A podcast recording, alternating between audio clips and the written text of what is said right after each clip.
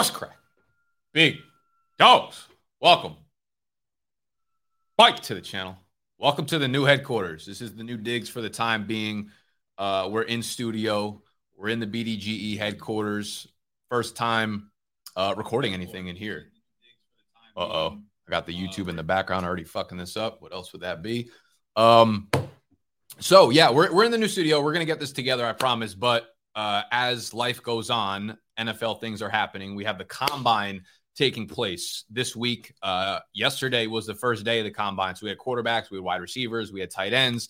Uh, a lot of promising guys that we're excited about didn't end up testing, but there's still plenty of nonsense that happened yesterday. This was a, a really, really first fun day of the combine. Uh, today, later on, we will have running backs ripping off, which is probably and arguably uh, a much more enjoyable, fun day, especially for like Dynasty Twitter, because dudes love to yell about like 40 times when it comes to running backs. But I thought it would be um, nothing better than to bring on a good friend of mine in Ray GQ over here. This he's like the king of everything Devy and college players going on in the content creation space.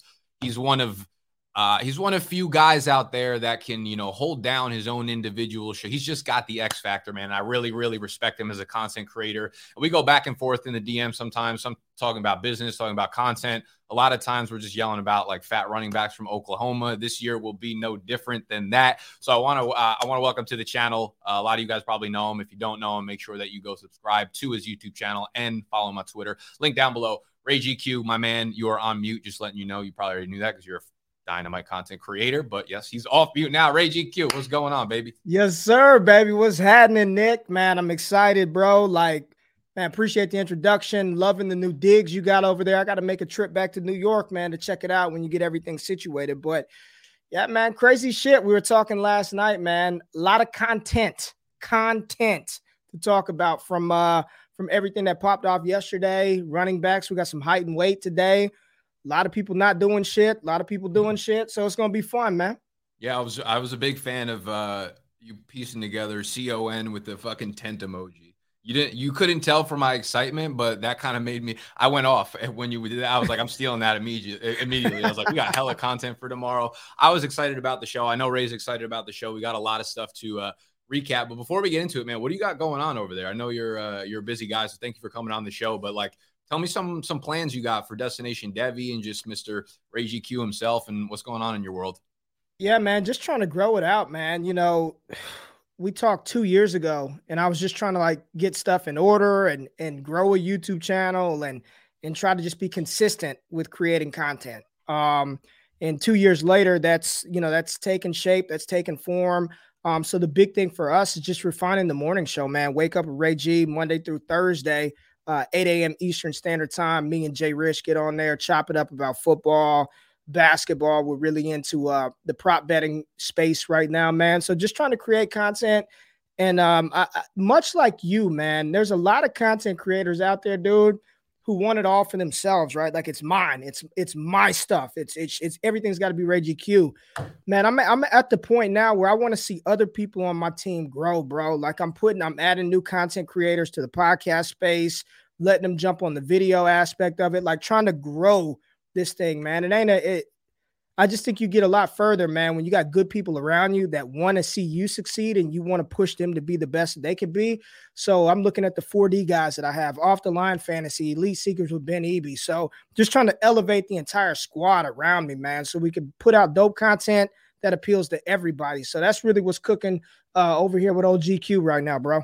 Yeah, I mean that's the way you got to look at it because you know you can only take it so far yourself as an individual content creator, and that um, that really like hit me, you know, this year over the last like year and a half or so. And you need to start building out the foundation of um of the people around you. And it also allows you to be flexible with what you want to do, you know, because if you start, you know, you like you got Jordan who can hold things down by himself if you ever need to make him do so. And then it, it lets you kind of pivot to things that maybe you become a little bit more passionate about. So that's the mindset you got to have. And you guys are, you know, it's no surprise, but you just got to continue to be patient. You go hard in the short term, be patient in the long term, and good yeah. things will happen, and good things are happening to you. So, um, yep. with that intro, man, I'm ready. I'm ready to talk a little bit of combine stuff. We had the quarterbacks, the wide receivers, and the tight ends uh, do their thing yesterday. Now, almost all of the quarterbacks decided to sit out of the 40 yard dash, which is like, who really gives a fuck at the end of the day? Because that's not really what's going to be something that gets a guy drafted higher or really changes the perspective on anything. Not, it's nothing that you couldn't see on film because, you know, it's not like quarterbacks are not like running backs where the difference between like a four five five and a four four five is huge. It's either like you're mobile and you can move or you can't. And we kind of know that from the film anyway. So what I'm gonna do real quick is just kind of rip off like the main synopsis of everything that happened at the quarterback position for like the top guys. And then afterwards, you can kind of add in any spice that you want. Or if you got some like later round dudes that you think are worth mentioning that I didn't really get into, um, then you know you could layer a little bit of icing on top of the cake. But we will start with Mr. Desmond Ridder out of Cincinnati, ran a 4.52, uh, very fast. I mean, we knew he was mobile, but that's pretty fucking fast for a quarterback. Yeah. Fortunately, you know, there's two parts of being a quarterback uh, outside of just your legs. You also need to throw the ball pretty fucking well, and Ridder's questionable at that at best. So Ridder, uh, good run. We'll have to see what is you know what his arm brings at the next level. We have Mr. Kenny Pickett rip off a light, you know, four seven three, which I love to see because Pickett's a guy that I'm really really high on in this class. He's probably my favorite quarterback um, for rookie drafts, unless like something happens where Malik Willis goes like top five in the NFL draft and Pickett falls to like 25 or some shit like that. But I like Pickett the most well rounded. And the fact that he ran a 4.73 kind of just confirms what we saw on tape that he is mobile. And I think he, yep. I, I mean, he's not a fucking scrambler by any means, but he is a guy that I think can have like Patrick Mahomes type rushing games where he rips off like 25 yards or 30 yards just because he has that ability. Malik Willis didn't test, but he comes in at uh, six foot, 220 pounds. So he's a thick boy. And that's what we saw. You know, he's not going to be fragile when he's running the ball. So no concerns there. Sam Howell tweaked the calf at Senior Bowl practice, did not test. Matt Corral had the ankle injury in the Sugar Bowl, also didn't test. We'll see those guys at the, uh, at the Pro Bowl. But anything else to kind of like add on or take away from quarterbacks or things that you thought were notable outside of Kenny Pickett's Burger King hands? Yeah, man. Uh, everybody, everybody was flipping out about Pickett and the hand size, and I mean, I think he had 26, 26 turnovers, 26 fumbles. It was some, some, some wild stat, right? Yeah. But here's my thing, man. The dude hands didn't just become small at the combine. His shit's been little, mm-hmm. right? His hands have been small, and we have seen him have some level of success, a high level of success at the college level. So while not ideal, um, I, I don't, I don't know how much I'm moving him down based on that because we knew his hands were small. He didn't measure them at the senior bowl because we knew they were small. He had to stretch them out. I think him dropping a four seven, uh, that was good. And like you said, he's not. I, I call him a tactical scrambler, right? It's yeah. it's like Joe Burrow, right? Joe Burrow, you're not you're not locking him in for 40 rushing yards a week. Um, but when when pressed to do that in game action, he's got the ability to do that. So Kenny Pickett, the fact that he ran a 4 7, he is mobile. Uh, he is athletic. I think he had a higher vertical jump than some of the damn wide receivers. So uh, I think that's really good for for Kenny Pickett. And I think just watching Malik Willis, what what kind of sucked, and I don't know if you were, were watching it live last night, Nick, but they would have Malik Willis throw 80 yard passes, and then right after that, Kenny Pickett would go up to throw. And there's just a mm-hmm. notable arm difference, right? How much does arm strength factor in? It's it's all information. Like I think we can debate that date, you know, for a long time. Like how much does arm strength actually matter? Well, but for me, Pickett's got good arm strength. It's just not like, in my opinion, it's, it's just not like deep arm strength. He's got really right, good like right. velocity and zip, so it comes in shapes and sizes. Yeah, yeah, and and that's what I mean. You can argue the like how that factors in, right? Yeah. Um, you know, for fantasy, Malik is the guy. I think when, when you're talking, if all the stars align and he hits, I think he's the one that has the ability to to slide inside of that top 10. Here's the here's the issue, Nick, and I don't know if you've addressed this. Everybody's thinking about, oh, I want the next Mahomes, the next Allen. Uh, news flash for everybody out there: Mahomes, Allen, Lamar, uh, Herbert. Th- these dudes, like that's your top five for like the foreseeable future. You know what I'm saying? Like it's going to be hard for any quarterback in 2022, 2023 to crack that, you know, that that top 5 threshold, man. So I think we've got to start lowering not lowering your expectations but tempering them for all these incoming rookies. You ain't getting Josh Allen and Justin Herbert every single year. Like for me, that that threshold starts. You're talking about like QB eight, QB nine, because we ain't even talking about Trey Lance, Justin Fields, what they can become. So if you like Pickett at the top, that's cool, man. I, I think he's all right. You know, I think he's going to be a solid QB at the next level. I don't know if he's gonna what the fuck is going on in my thing. I don't yeah. know what he's gonna be all time. But, your producers yeah, yeah. like your producers like get that picket bullshit. Yeah, get that picket out of here. Yeah, yeah, yeah. he is the top dog. Yeah, no, that's a good point. I mean, there's so many exciting quarterbacks in the game today that it's just become a custom for us to want the next fucking thing coming in. And this class probably just isn't it. I mean, there's upside. I think there's more upside in Pickett than he's giving uh, than he's been given credit for. I think Malik Willis naturally just has a ton of upside because of his mobility and his scrambling stuff. And like, I, I, I don't, th- you know what? Overall, dude, like this class for me, a lot of people don't like the class because the top end talent doesn't seem to be on par with a lot of the previous year's top end talent. However, from like what we're doing in terms of like fantasy and rookie drafts and dynasty, I would argue it's like one of the most enjoyable classes because there's no top dog at quarterback. There's no top dog consensus wise at running back. There's no top dog at wide receiver. There's no top. Yep. There's literally no top consensus pick at any of the four fucking fantasy relevant positions. So this is a class where you can finally people are going to have to make their own takes. You know, it's not like yep. you can't just take the consensus at everything and then just ride with that. And then if players don't hit, you'll just be like, well, everybody had that guy up there, so it's not just me. It's like this is the year that you got to go out on a limb and get your fucking guy. So this is I don't know. I think this is to be a fun ass class. You hit the nail on the head. You, there will. I've been saying it for months. There will be no consensus on anything until April 28th, whenever the night of the draft is, that's when we'll figure out. Nick, we could we could offer people a hundred dollars to give us top five quarterbacks off the board in order, top five running backs off the board in order, top five wide receivers, and I guarantee no, the the the range of combinations, nobody will fucking hit it, man. Like I, I just don't think there's going to be any consensus, and we'll figure out day one, day two of the NFL draft. Yeah, I uh, I was listening to a podcast this morning. I can't remember who or what it was to be honest, but it was like uh, someone that was at the combine and at the Senior Bowl, and they asked six different NFL executives who their wide receiver ones were, and they got six different answers on it. So it's like, dude, it's exciting, and I think this combine made it even even more difficult because some of the guys that were probably in that like second-ish tier might have jumped up into the wide receiver one conversation. So let's just jump right into the uh into the wide receivers, and we could talk some winners, uh, some losers. Let's let's go like big picture because combine stuff with wide receivers, especially like straight speed, you know, just 40 yard dashes, it's not predictive at all in terms of future success. But based on combine performances yesterday, like the all around spectrum of shit, was there anyone that actually like moved in your rankings based on what they did yesterday? Yeah. So for me, in my process, I don't, I'm not moving anybody based on the combine. Like I, have got my tiers and my rankings pre combine. I'm going to let draft capital sort it out. But the reality is, I think there was a massive winner yesterday, and his winning didn't just start yesterday. The winning carried over from the Senior Bowl, and I'm talking about Christian Watson, dude. I mean, sure. I mean, uh, how can you, whatever preconceived notion you had about this kid coming in, it's like you should switch it up now. I mean, yeah, uh, just 99th percentile height adjusted speed score.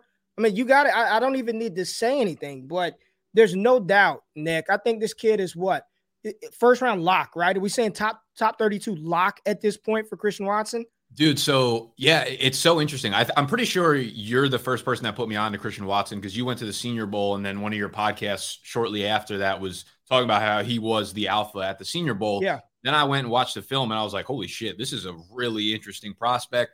You start to look at the numbers, and you're like, "It's a little bit wonky" because he goes to North Dakota State, so you have so much to contextualize and figure out like why he's not putting up the raw numbers and whatever. But when you watch him play, it's like, you know, he could play at the next level. And I think the combine is especially useful for small school dudes because if you watch, I mean, listen, if you're a small school dude that's an NFL prospect, like you're and you're playing at like fucking, I don't know, uh, Montana State Tech Culinary Institute, like, of course you're going to fucking look good going against dudes that are in that same conference. Because even if you're running a four nine, the dudes you're playing against are running like five nines, right? So you have to contextualize it. So you, you come to the combine and it shows you what your athleticism is relative to actual NFL players. So small school guys are guys you need to keep an eye on. I don't think anyone had a doubt that Christian Watson was going to test fucking through the roof, but holy shit, he could barely fit on the player profiler page. I mean, his bumps are up to here. 436 40 yard dash at what was it, 6'4, 208 pounds or something yeah, like that? Yeah, 2 8. Yep. Yep. Yep. Yeah. So at this point, I mean, like the dude is versatile. He takes end arounds for fucking tugs. He is a returner.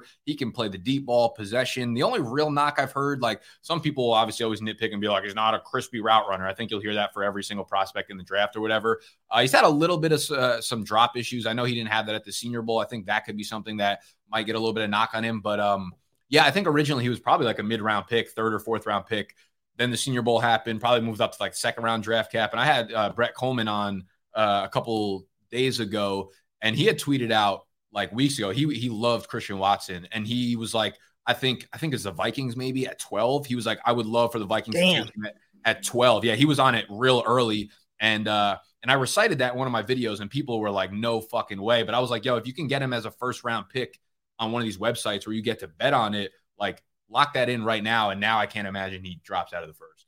Yeah, he he's locked in, man. I, I will go with the um an off the beaten path, off the wall sort of player who didn't do anything that I still think won because of expectations for some other players. But I think Drake London was a winner as well, and he didn't do shit right besides measure in at six three, seven eighths. The narrative is better than the truth. I'm saying he's six three because the comps and the hit rate at six three are a lot better than at six four, but essentially he's six foot four, but 219. He's close to being healthy.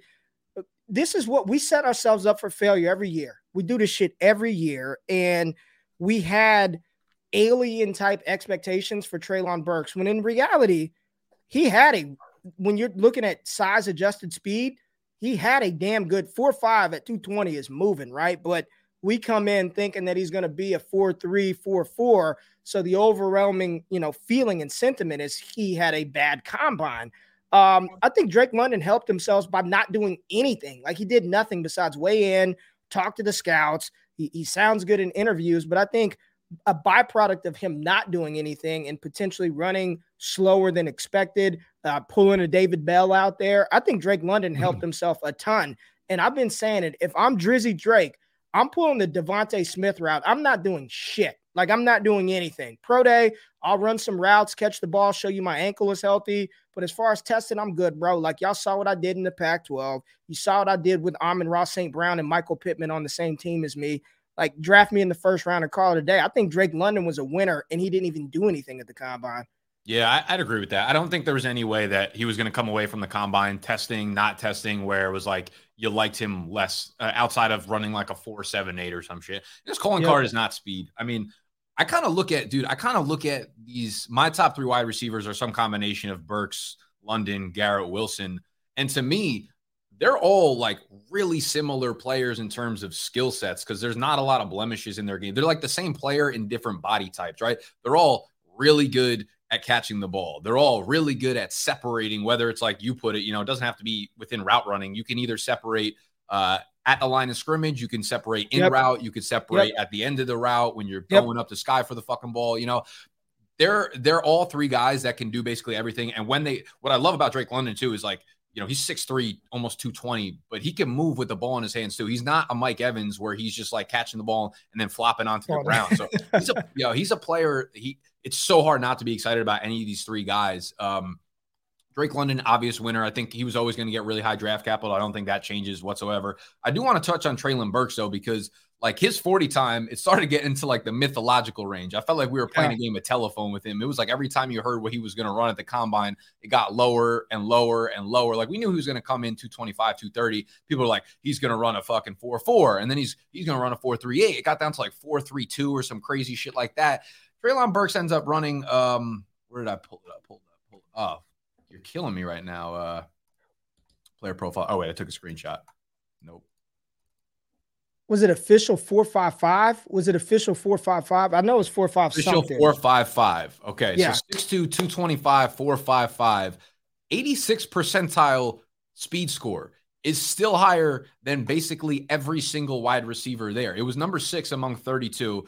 And you basically name any of your favorite wide receivers at the combine outside of Christian Watson, and Treylon Burks' skill or speed score was higher than all of those dudes. We're talking about Garrett Wilson. We're talking about Chris fucking four two six. Get the fuck out of here with that. Yeah, yeah, yeah.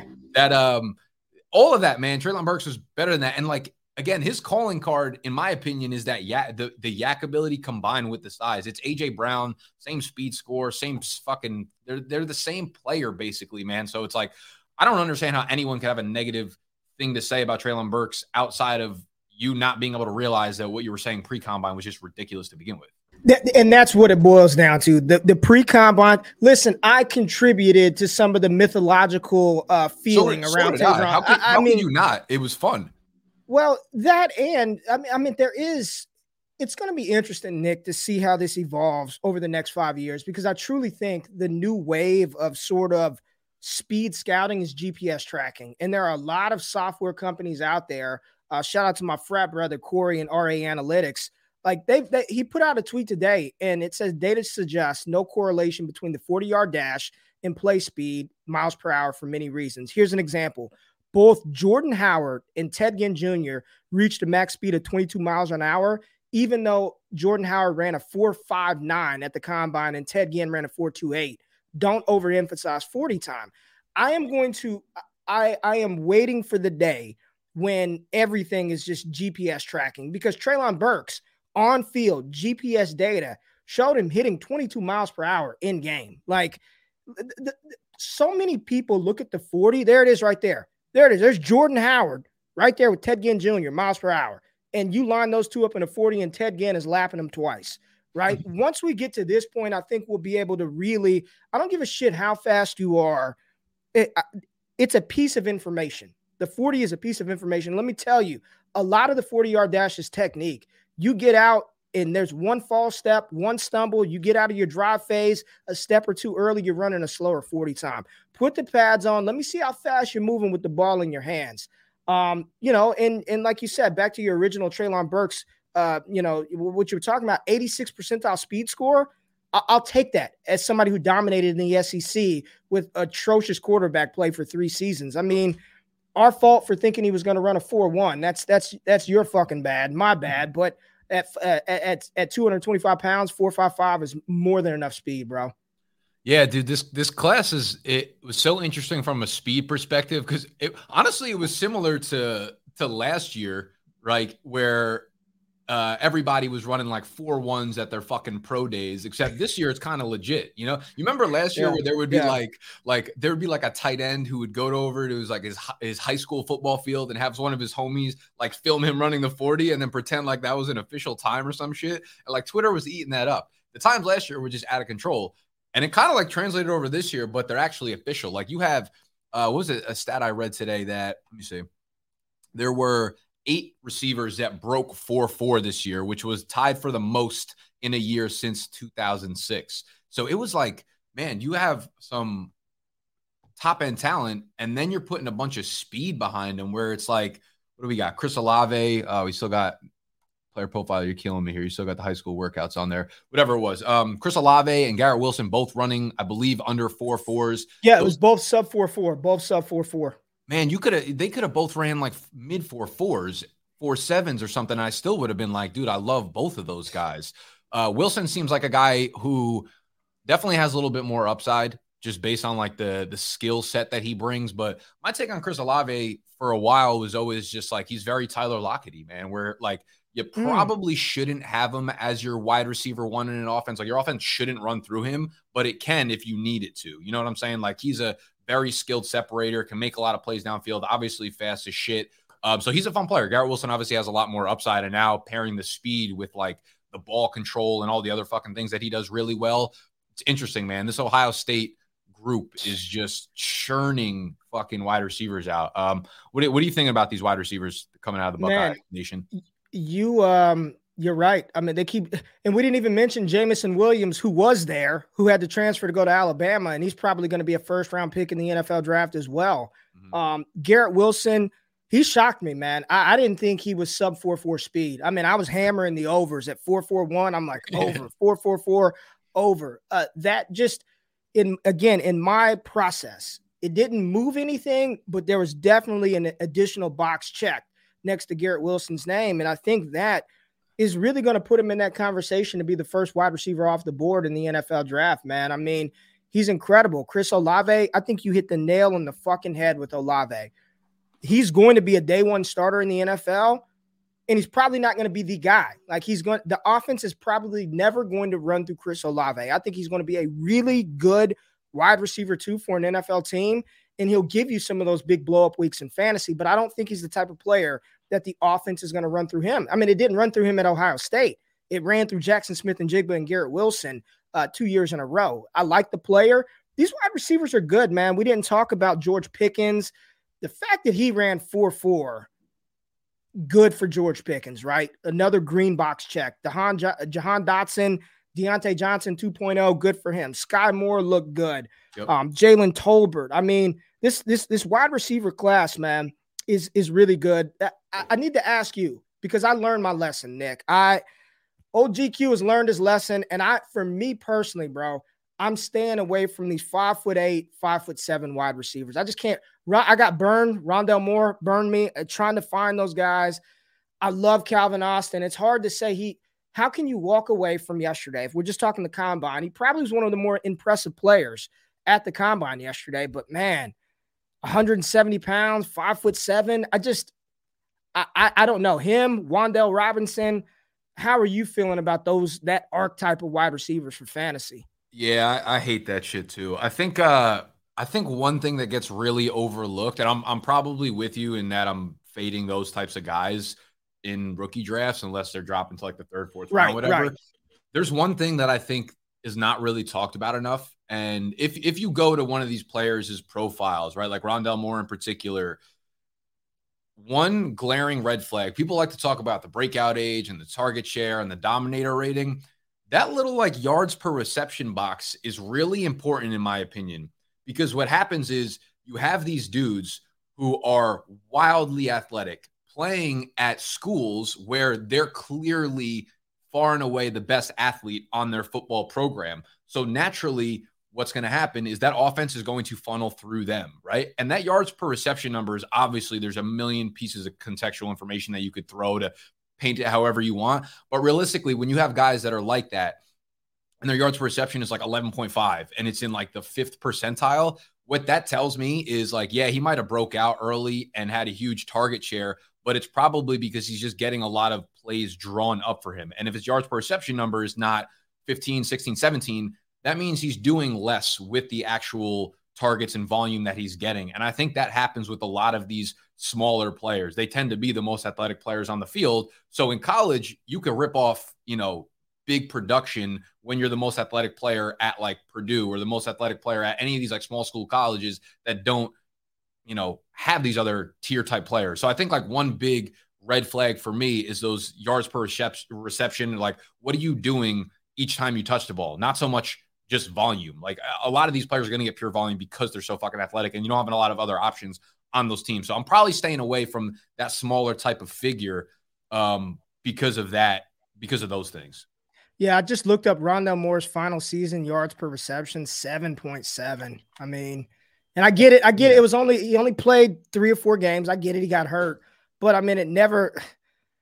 Oh man, it just wasn't good, man. I mean, in his best season, 11.3 yards per reception, and 822 of those yards were after the catch. Like just all of it was just YAC. And you can't out YAC the NFL. Like as good as you are, those guys are better. So, so it Calvin tells you it's Austin, like yeah, it's like college. He was getting all these screen passes behind the line of scrimmage. So it's like if they're not going to do that for him in the NFL, you're put in a spot where like he's not going to win all the time downfield, and he's not going to. They're not going to play him as an X receiver. You know. Well, shit, they tried to do it in Arizona, and he didn't work. Like he yeah. couldn't out YAC. You're not out YACing Micah Parsons and and all those guys, you know, Aaron Donald, all those cats, man. But uh, you know, Calvin Austin looks good. Probably going to get good draft capital. Fucking Tutu Atwell got drafted in the second round. I think Calvin Austin is a hell of a lot better player than him. But for fantasy, man, a lot of people are asking, what do you do with Calvin Austin? I don't touch him in the first or second round. And if he falls and he's a value there in the third or fourth, cool. Um, but just want to get your thoughts on some of those smaller wide receivers. Yeah, Calvin Austin's a tough one though, just because there's so many people that I respect opinion really love this dude. And then he came in here and blew off the combine. And now it's like, fuck, he's going to get early capital. I'm with you, though. He's a guy that I'm not going out of my way to draft. If he falls to me at value, great. Like, I have no problem right. clicking the draft button on him, but he's not someone that I'm probably targeting. I did want to circle back because you brought up an interesting name.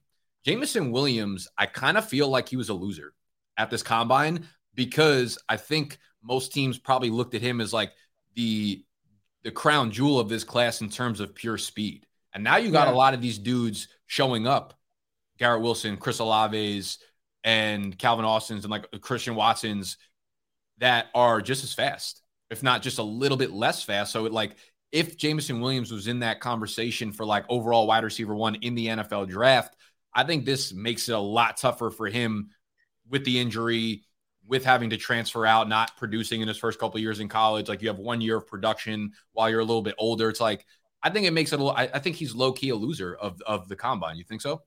I did not think about it from that perspective because when you first said it, I was like, no, there's no way he's a loser. But the, his calling card was how fast he was, right? Like he was head and shoulders, probably supposed to be the fastest, if not one of the fastest wide receivers there. But the fact that we saw 13 fucking wide receivers crack sub 4 4, right? It's kind of like, well, uh, what else do I want? Like, do I want if Garrett Wilson is a 4 3 guy and Jameson Williams is a 4 3 guy, Garrett Wilson's knees are fine. He doesn't have a torn ACL. I know Garrett Wilson's going to be on the field in August.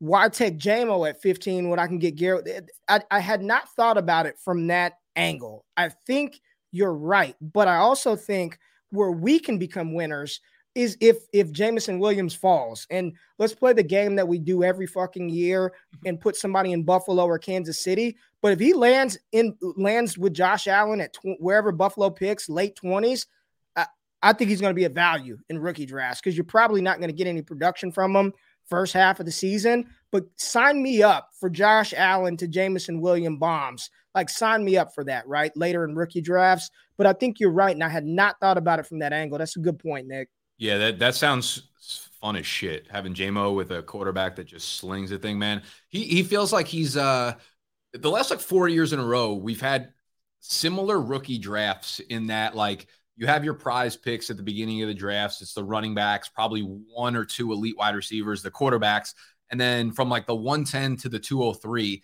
it's that mix of like really solid value wide receivers where you're like, okay, I didn't get one of the elite guys in the class, but like I got a guy that's going to help solidify my roster and has some upside as a wide receiver. And it's, you know, like the Tee Higgins is, the Michael Pittmans, like the guys that just keep falling into that range where you have no choice but to draft them, but you're not upset about it. We're going to have a lot of guys that this year in that, in that range. It's like the Chris Olaves, the Jameson Williamses, the Jahan Dotsons, where I think he just falls into that range where he might have a little bit more upside than those guys, but like it's still a pick that you're happy to make, you know, and it's going to be one of those picks that's just a great value and you're not and you're not pissed about it, you know. Yes, sir. Yes, sir.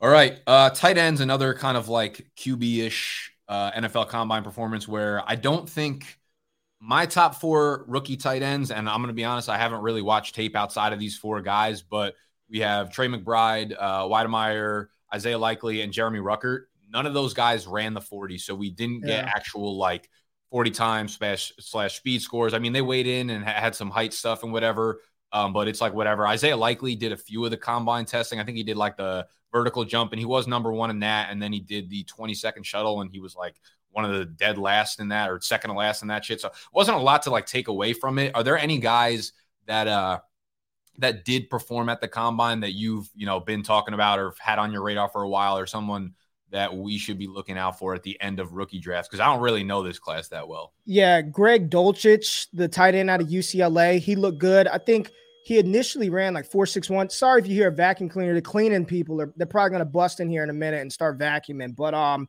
Greg Dulcich out of UCLA, he clocked like a 4-6, but then it got bumped up to 471.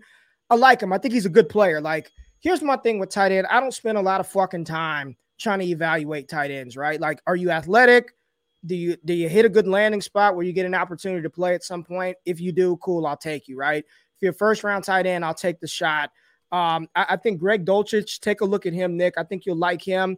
A lot of a lot of people were talking about Jelani Woods, the six foot seven, 260 pound dude who dropped a 461. Uh, I'll be honest, I, even being a college guy, I didn't know much about him. Here's my thing: he's athletic, he's big. If he gets some draft capital, he, he hits a good landing spot like just take a shot on these guys, right? Because even the worst fucking tight end prospect gets an opportunity at some point, but not a ton um, out of the tight end class. Grant Calcaterra, Ruckert didn't do anything. Kolar's big and slow. Um, I, I, just want the athletic guys at tight end. Give me somebody that's athletic that lands on a good spot and gets decent draft capital. Yeah, that's kind of how I look at it too. I'm gonna let uh, the NFL kind of decide what I want to do with the the tight ends. It feels like there's literally nothing predictive when it goes to like tight ends in fantasy. It's just like, you know, every tight end that ends up succeeding is athletic, but there's also like, eh, out of 100 athletic tight ends, still only like six of them end up succeeding. So it's like, it's Yep. nice that we have like a little bit of a baseline of where to look, but you're looking in, you know, the, it's a fucking 90 degree angle everywhere around. So it's not, you know, it's not easy to fucking None, none, of, none of these guys are even close. Like in my opinion, none of these guys are even close. I'm not even going to say Kyle Pitts because that's like no brainer, right? I don't think any of these guys are even close to Pat Freiermuth from last year. You know what I'm In- saying? So in any of in the entire class. in the in 2022, none. Of, I would take Pat Freiermuth over every single one of these tight ends, 10 out of 10 times. It's not even close. If you got somebody that has a hard on for Wydermyer or Trey McBride, and somehow they're drunk or high enough to give you uh, uh, Pat Freiermuth for for the pick that would be that guy, do that in a heartbeat. He'd be the clear cut tight end one, and it he'd be in a tier of his own inside this tight. This is the story of the one. As head of maintenance at a concert hall, he knows the show must always go on. That's why he works behind the scenes, ensuring every light is working, the HVAC is humming, and his facility shines. With Grainger's supplies and solutions for every challenge he faces, plus 24 7 customer support, his venue never misses a beat. Call quickgranger.com or just stop by. Grainger, for the ones who get it done. What's the easiest choice you can make? Window instead of middle seat? Picking a vendor who sends a great gift basket? Outsourcing business tasks you hate? What about selling with Shopify? Whether you're selling a little or a lot, Shopify helps you do your thing, however you cha-ching. Shopify is the global commerce platform that helps you sell at every stage of your business. From the launch your online shop stage to the first real life store stage, all the way to the did we just hit a million orders stage. Shopify's there to help you grow. Whether you're selling scented soap or offering outdoor outfits, Shopify helps you sell. Wherever and whatever you're selling, Shopify's got you covered. Sign up for a $1 per month trial period at shopify.com slash try. Go to shopify.com slash try now to grow your business, no matter what stage you're in. Shopify.com slash try. end class, man. Yeah, it's an ugly class all around for tight ends. So again, just let NFL draft capital kind of dictate what you want to do there. We'll learn more at the process as like pro days come around. A lot of the guys who did not run at the combine have their reasons, and some of them are injuries. Some of them probably just feel like they're going to test better when the actual pro day comes around. Uh, I think we covered most of what we got. Um, did Ray just call his wife?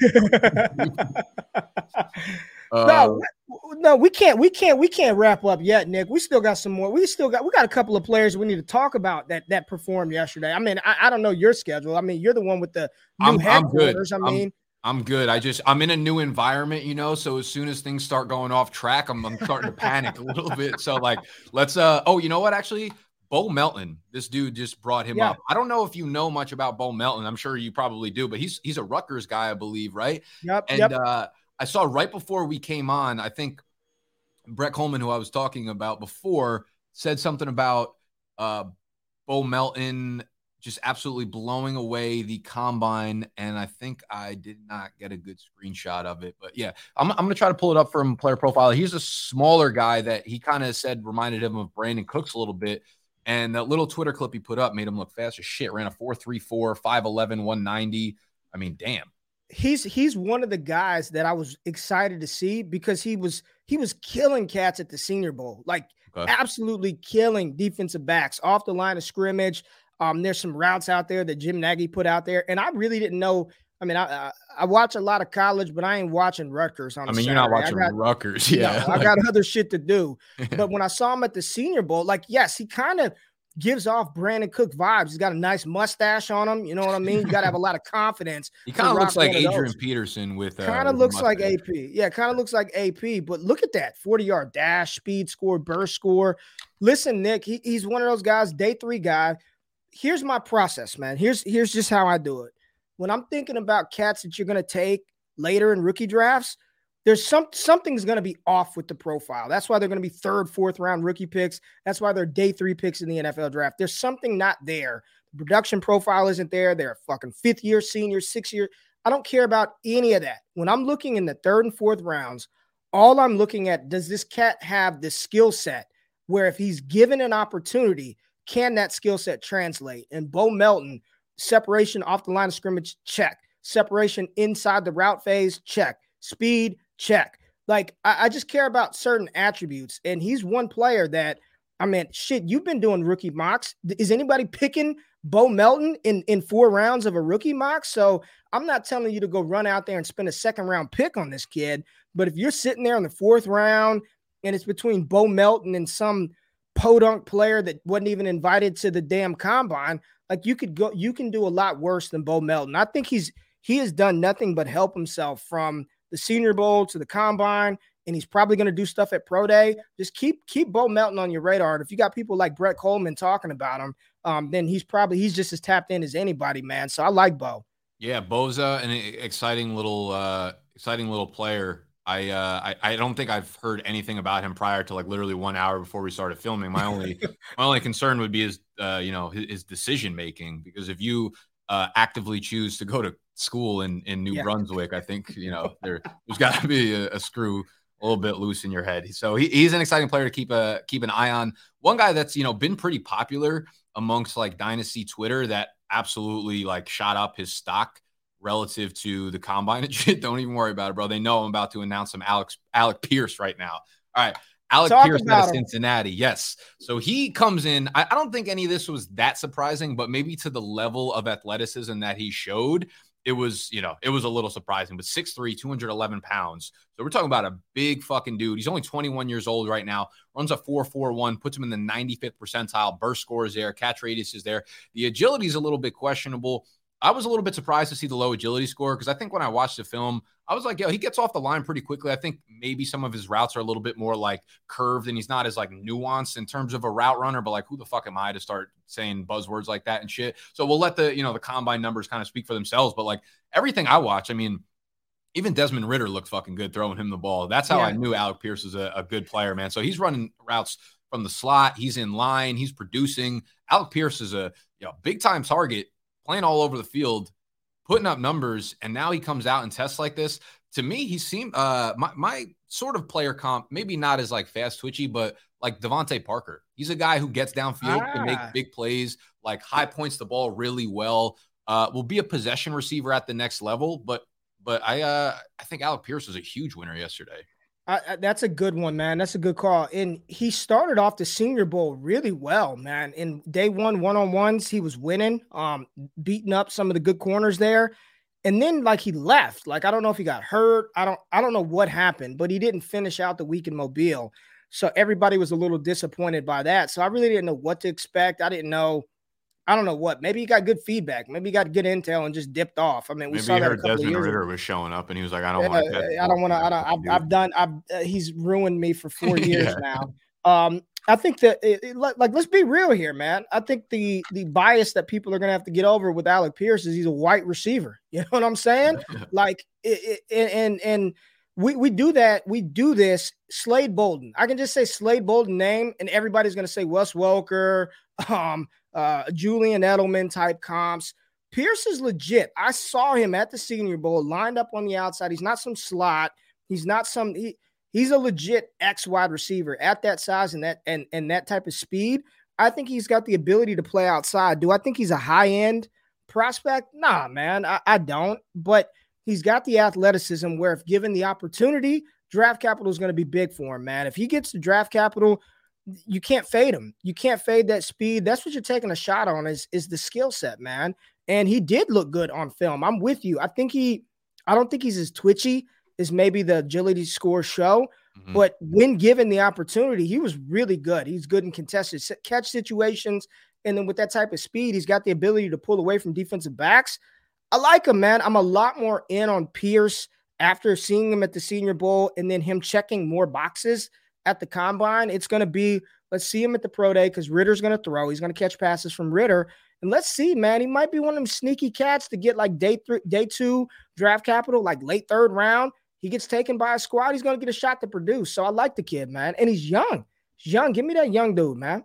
Yeah, Alec Pierce, big winner yesterday. I think we should talk about David Bell a little bit because uh, he, yep. Uh, yep. The whole the whole like process of of uh just like analyzing rookies is so tiring when you like go on Twitter because it feels like people make a take and then there's 17 different milestones where they feel like they either won or lost. It's literally like I like David Bell. Oh, he he comes in at 6'1, 215. I'm a winner. He tests out poorly. I'm a loser. NFL draft capital, second round. I'm a winner. He's not starting the first week. I'm it's like fucking so exhausting with this shit. David Bell, like, he's gotten a lot of buzz in the dynasty community. I know he's probably big in like Devy and stuff because he broke out very, very early. So the one thing, like I watched David Bell and my comp for him, I didn't realize David Bell was this big, but I saw more Sterling Shepard than I saw like a lot of other players.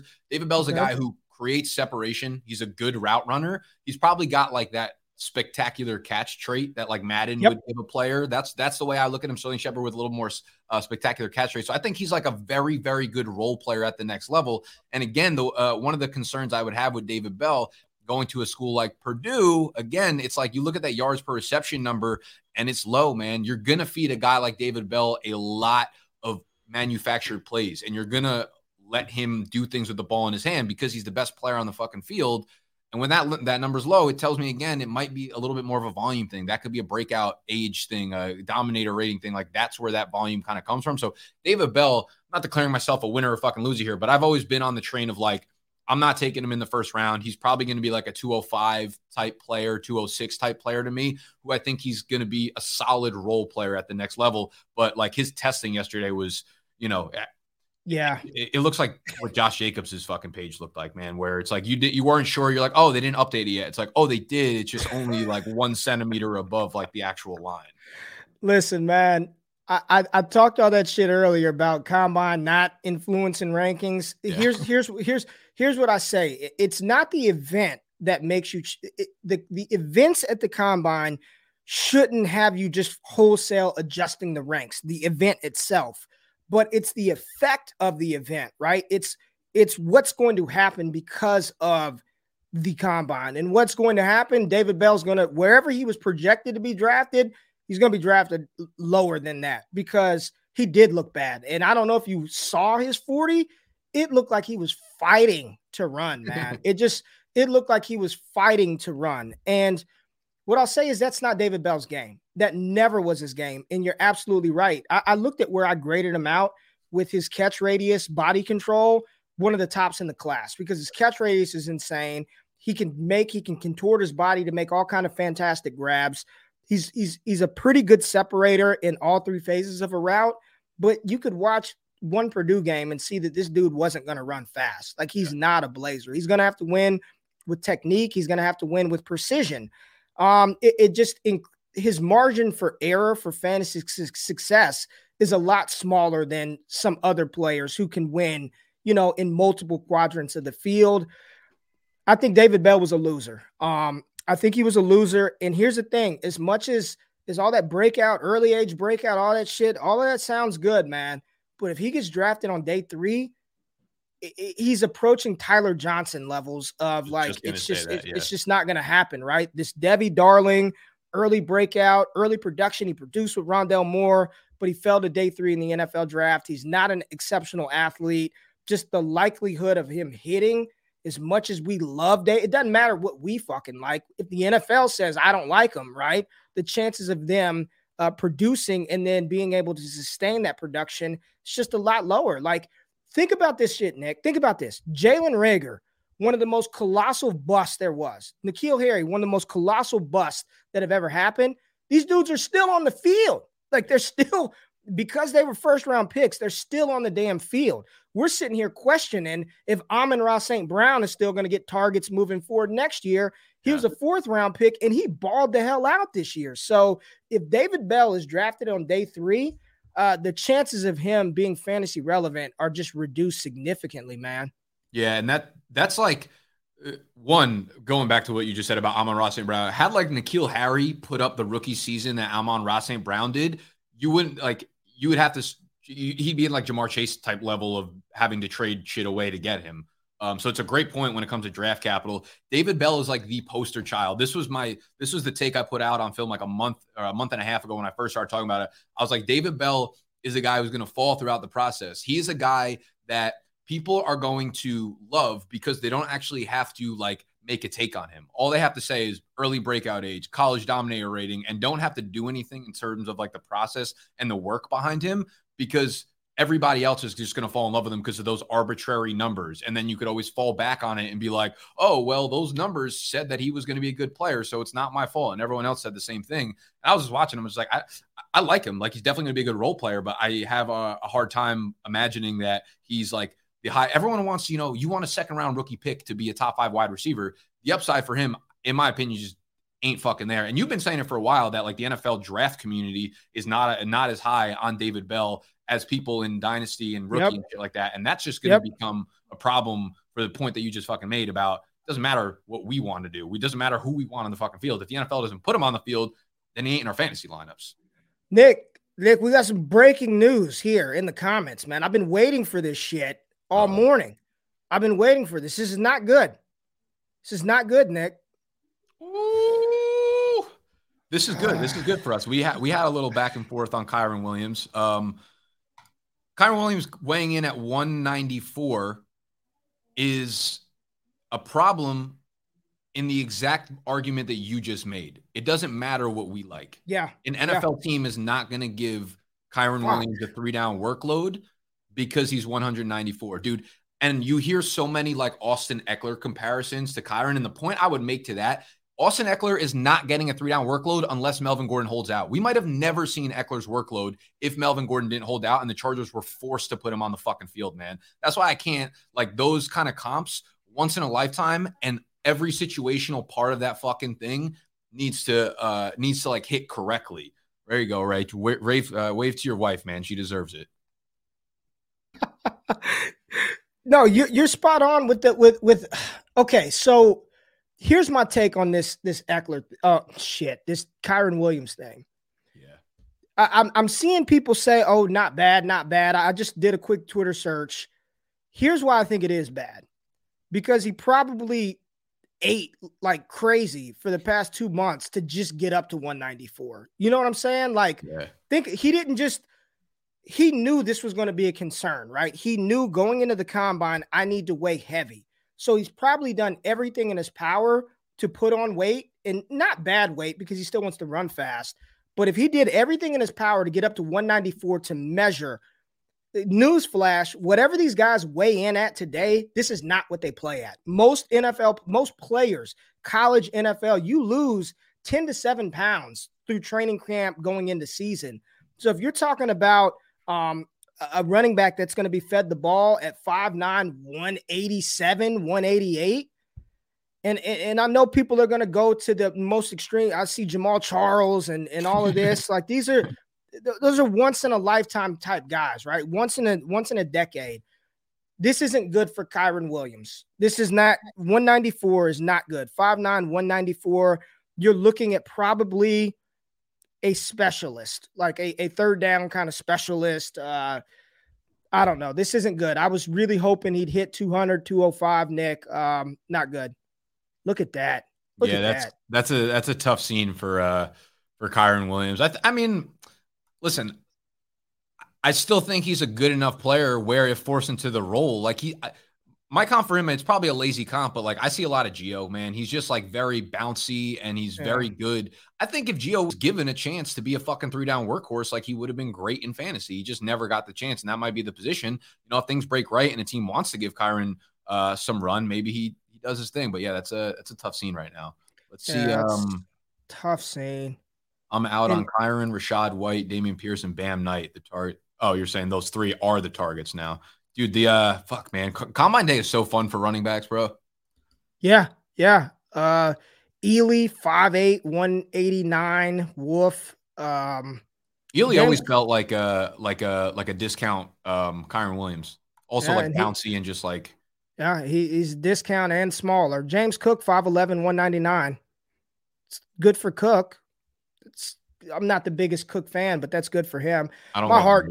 You, you don't love him either? Yeah, my Nah, I just my, didn't I, I, don't know. He's he's fun in the passing game, but like, come on, bro. Like, what is that gonna get us? Well, since we're here, you know the people have been screaming for BDGE Ray GQ, little old little old old fashioned fucking duel over Isaiah Spiller. The people we cannot mm. not talk Spiller when I come when I come hang out with the big dogs. We can't not not talk Spiller, man. So Sp- Spiller and Hall both weighed in. They're identical, the same size. They're both mm-hmm. six foot two seventeen on the dot. I think uh, Hall was like five eleven and fucking seven eighths, and Spiller was six foot and two. They're the same damn size, both two seventeen. Why do y'all hate Spiller so much, man? Why does the big dog community hate Isaiah Spiller? Every morning I do my fucking show. Every morning, somebody says BDGE has him as RB9. What do you think? Noah hates him. Me and Noah, and here's the thing: people think me and Noah don't like. Dude, I DM with Noah all the time. I was like, people think we're enemies, bro. Like, uh, he's like, I, I don't get it. Why no, does BDG hate Spiller? No, so my my thing, I never hated Spiller. I just when I was watching, I watched like Breece Hall and then Spiller, and I was like, I like Breece Hall is my RB one. When I watched Spiller, okay. I was like, I don't know if he's a, I don't know if I believe he's a great runner, like a pure runner. I don't think them two are very close to each other. Um, so that was like my take. I was like, I see a little bit of like Miles Sanders, where I think he gets a little bit too bouncy sometimes when he's running the ball or whatever.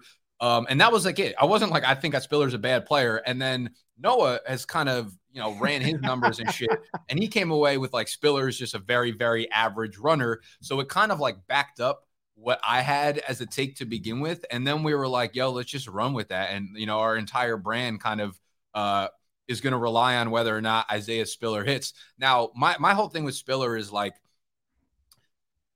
my opinion of him as a runner can become irrelevant really quickly because the other aspects of his game can easily see him back into a really, really useful fantasy role. I think he can have a top 10 fantasy season.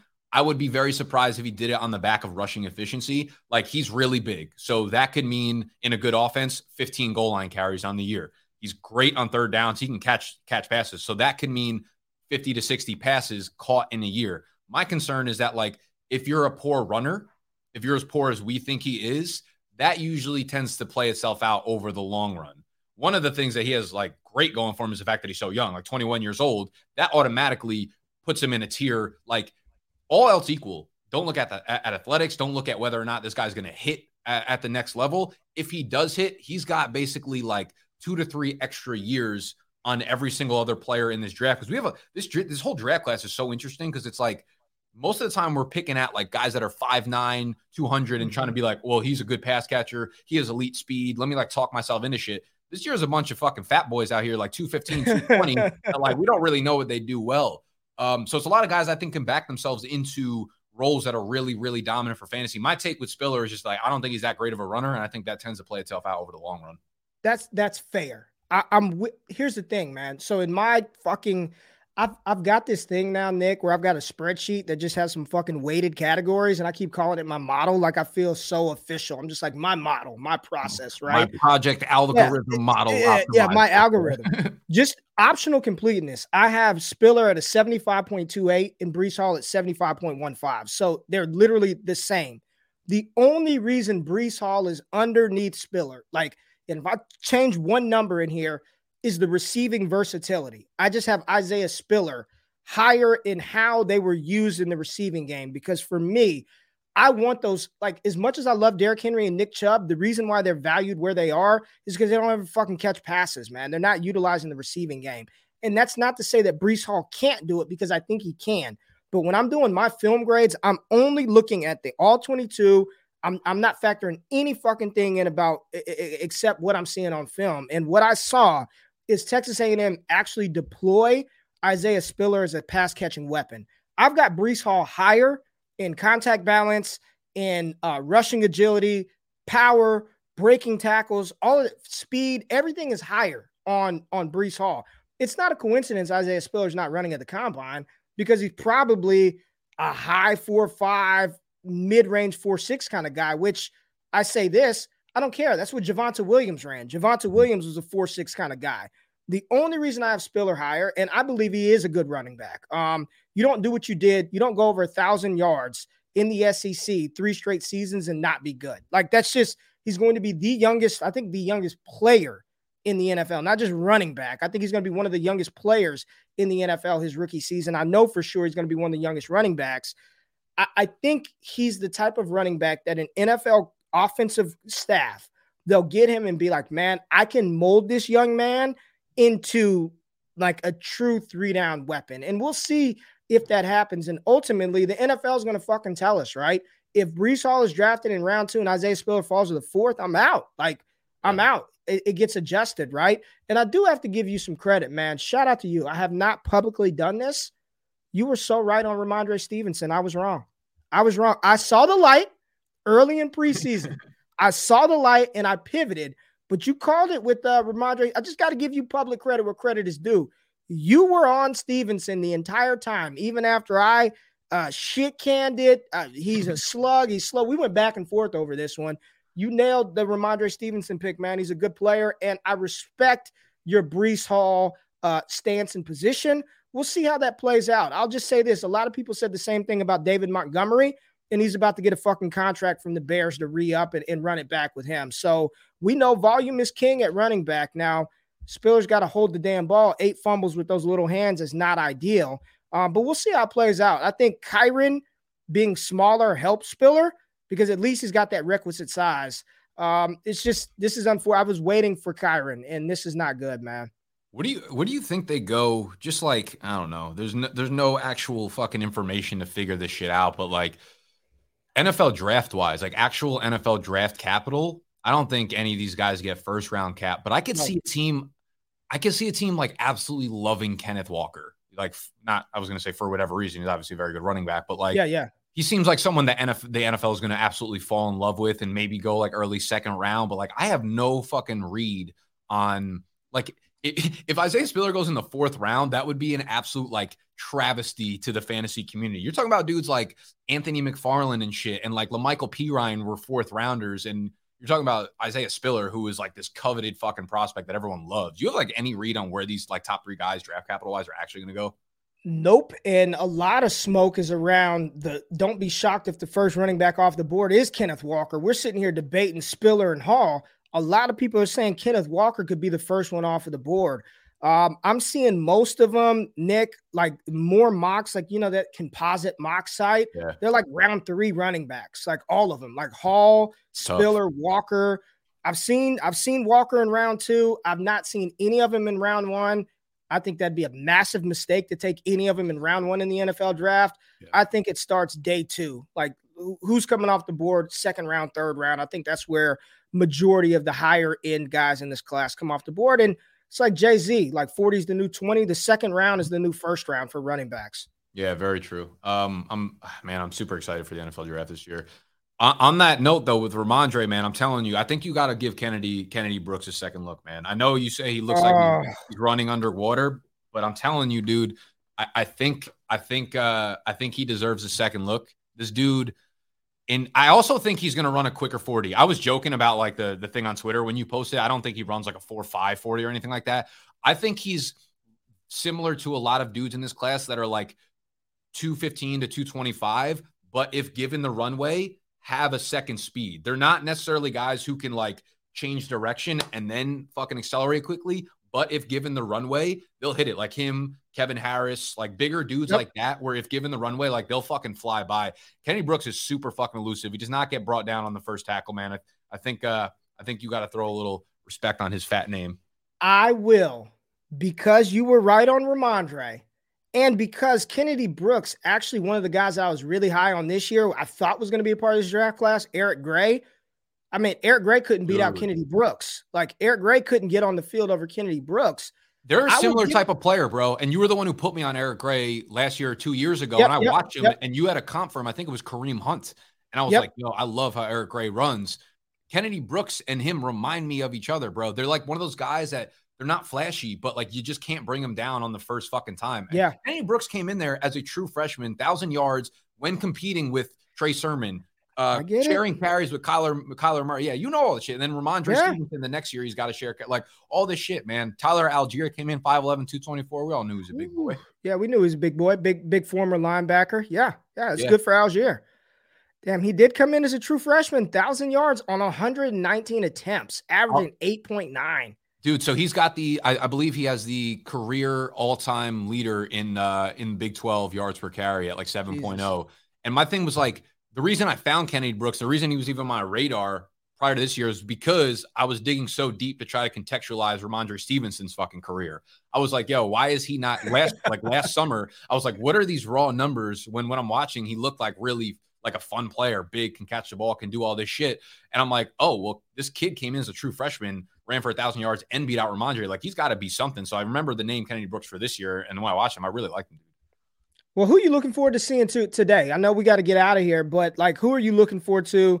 I'm seeing everybody talk about Pierce and Allgeier. We kind of know who who's who's somebody you're looking forward to to seeing today. That's a good question, man. Um, this year in particular, for whatever reason, I've been like really into the film and I've been watching it a lot, and I haven't I haven't really put a lot of numbers on my mind because I don't I don't think there's a lot of dudes in this class who are like really going to be make or break when it comes to speed. Like you said with like Spiller, he's one of the top running backs, and like I'm, i was going into the combine thinking he was going to run like a four, five, seven, or eight, right? Like I was not mm-hmm. expecting a four, four, five, so wasn't no. like really excited for it. Um, looking forward to Rachaad White for sure. Um, I am looking forward to Kennedy Brooks running his 40. Uh, Dameon Pierce is a guy who is really fucking exciting. He's really, really fun on like a per touch basis. Um, Kevin Harris, you want to see some Kevin Harris? So I, I actually don't like Kevin Harris whatsoever. I am. You don't like Ke- you don't like Harris? No. Um, I think Kevin Harris is like legitimately a two down guy that doesn't. I I watched the film and I was like, bro, this feels like Larry Rountree 2.0. I'm just asking, what, you, what did you watch? You were watching 2021 film? Uh, yeah, I was on the Dynasty Nerds film room yeah, and whatever. They yeah. probably had like four or five games on there, and I watched all of yeah. them. And he's one of those guys where like my uh let me see what I had uh, written on my notes, but I remember coming away being like, yo, he just fucking I, I saw the Larry Rountree uh tweet. I saw the Rountree tweet. I laughed at that too because yeah, like, Kevin Harris. My first thing on was uh oh wait, can't find much 22. Love CTE. It's like he's got a magnet on the top of his helmet and the chest plate is on the defender's uh it's a negative magnet on the defender's oh, chest plate. Um, don't think he has ever tried to make a guy miss. Like he doesn't have a joystick on his controller. Um, he does have some. I did say he has some really good breakaway speed if he gets a runway, but I felt like he needs a big hole. He's not a liability in the passing game, but I don't think he's like a really like plus right. player. Um, for, yeah, for me, I just I I don't know. I just didn't really see it, and he he reminded me of like a very very much a two down thumper who is not any better than like any other option. All right, I'm gonna give you a couple of names that I, I know. One of them you probably have not looked at a, a a second of his tape, and I am not one for YouTube highlight scouting. But Nick, I, am just I'm telling you, type into YouTube Ty Chandler. Just look up Ty Chandler highlights, and it's like the first UNC? highlight package at UNC. Okay. Ty Chandler. He was at he was a five star recruit. Goes to Tennessee. Eric Gray comes in. Tennessee's a fucking mess because Eric Gray left. Good. Like you just watch it and you you watch that ACC Ty Chandler highlight package just to get an idea of him, right? Uh, and if you I guarantee you're going to walk away from that saying, I need to go look at some actual film. I think he's somebody that could really rise. And actually, Todd McShay, take it for what it's worth. I'm just throwing it out there. He was talking about it at the end of one of his draft podcasts the other day. Um, Todd Chandler, tap into him. And I don't know if you've looked into Bam Knight at all. Um, I know Noah's Noah kind of likes Bam Knight. I, he's got kick return ability. I think he can have that Khalil Herbert type path. Day one, he's the team's kick returner. That's yeah. all you need. If you're on the active 53, you got a shot. Check out um check out Bam Knight, check out Ty Chandler, and uh, there was another guy I was going to tell you about, but we kind of already um we already talked about him. Of course, uh uh fucking what's his name? Dev- uh, Pierce out of Florida. I think he's going to look well yeah. today, and maybe just Jashaun Corbin, uh, Florida State uh, kid. He was at Texas A&M. Think he's a good back. He played well at the East West Shrine game. So Corbin, uh, Pierce, but I really, really want you to look up Ty Chandler and tell me what you think. Okay, I'll check out Ty Chandler. I haven't watched him. I haven't watched the the, the last guy you said either. Uh, uh, Corbin, Corbin, Corbin. Yeah, Donovan, yeah. Uh, Zonovan, Zonovan, Zonovan Knight is such a weird fucking name to have to remember. Zonovan Knight is a dude that I do actually really, really like. He's got like that like uh, phone booth footwork, you know, like his yep. elusiveness. Like you can't really get to him. My concern with him is that like that was the same thing with Devin Singletary coming out. And he's someone where the combine will probably affect how I look at Zonovan Knight. Because if he runs slow, he's what is he? A slow, small running back. You know, it's like we don't really want to draft those types of guys. He's a small running back who's going to look good on film. And I'm like, ah, that's probably a guy I want to pass on. But like his numbers in terms of like per touch, like efficiency, elusiveness rating on like PFF, Sports Info Solution, they all fucking fit the bill. So I do like donovan Knight a lot. And these are all fucking day three guys. All right. So again, I'm not advocating yeah. you go out there and take Ty Chandler and Bam Knight in the first, second round.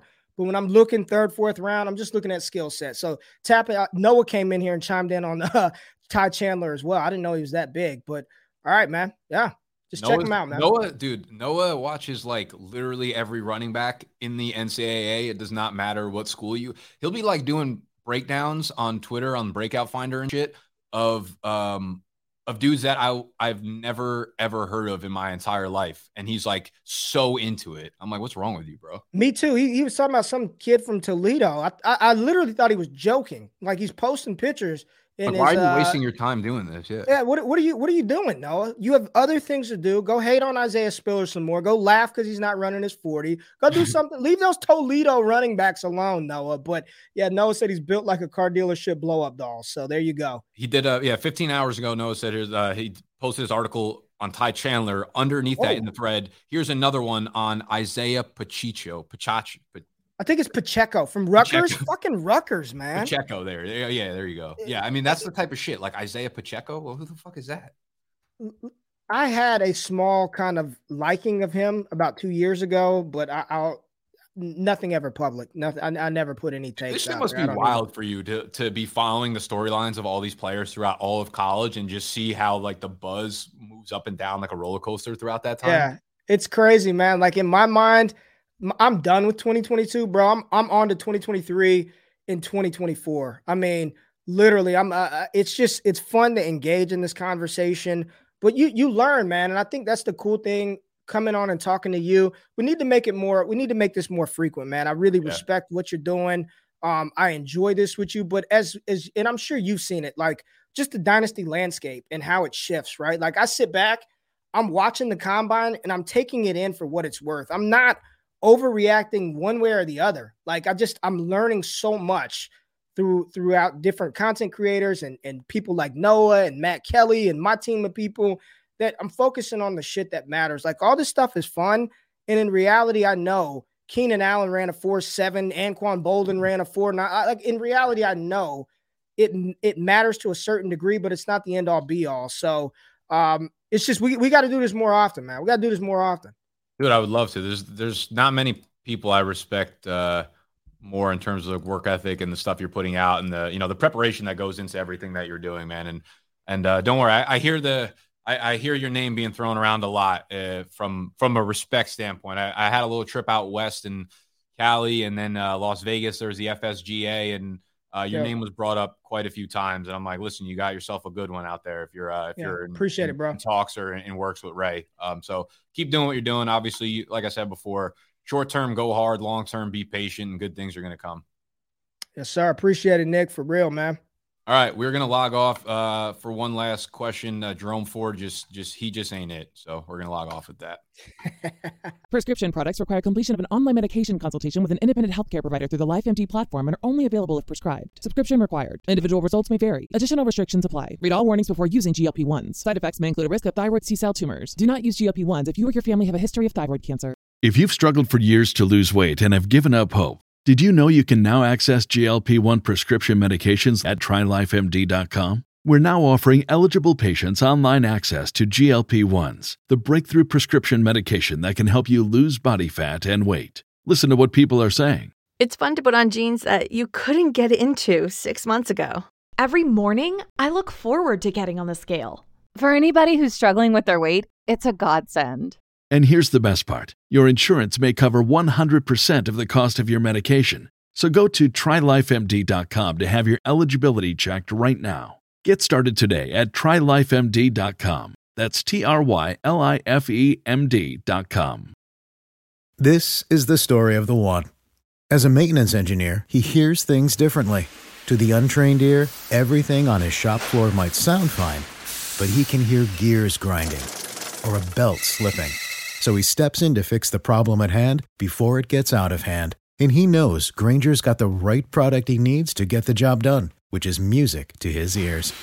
Call, clickgrainger.com, or just stop by. Granger, for the ones who get it done.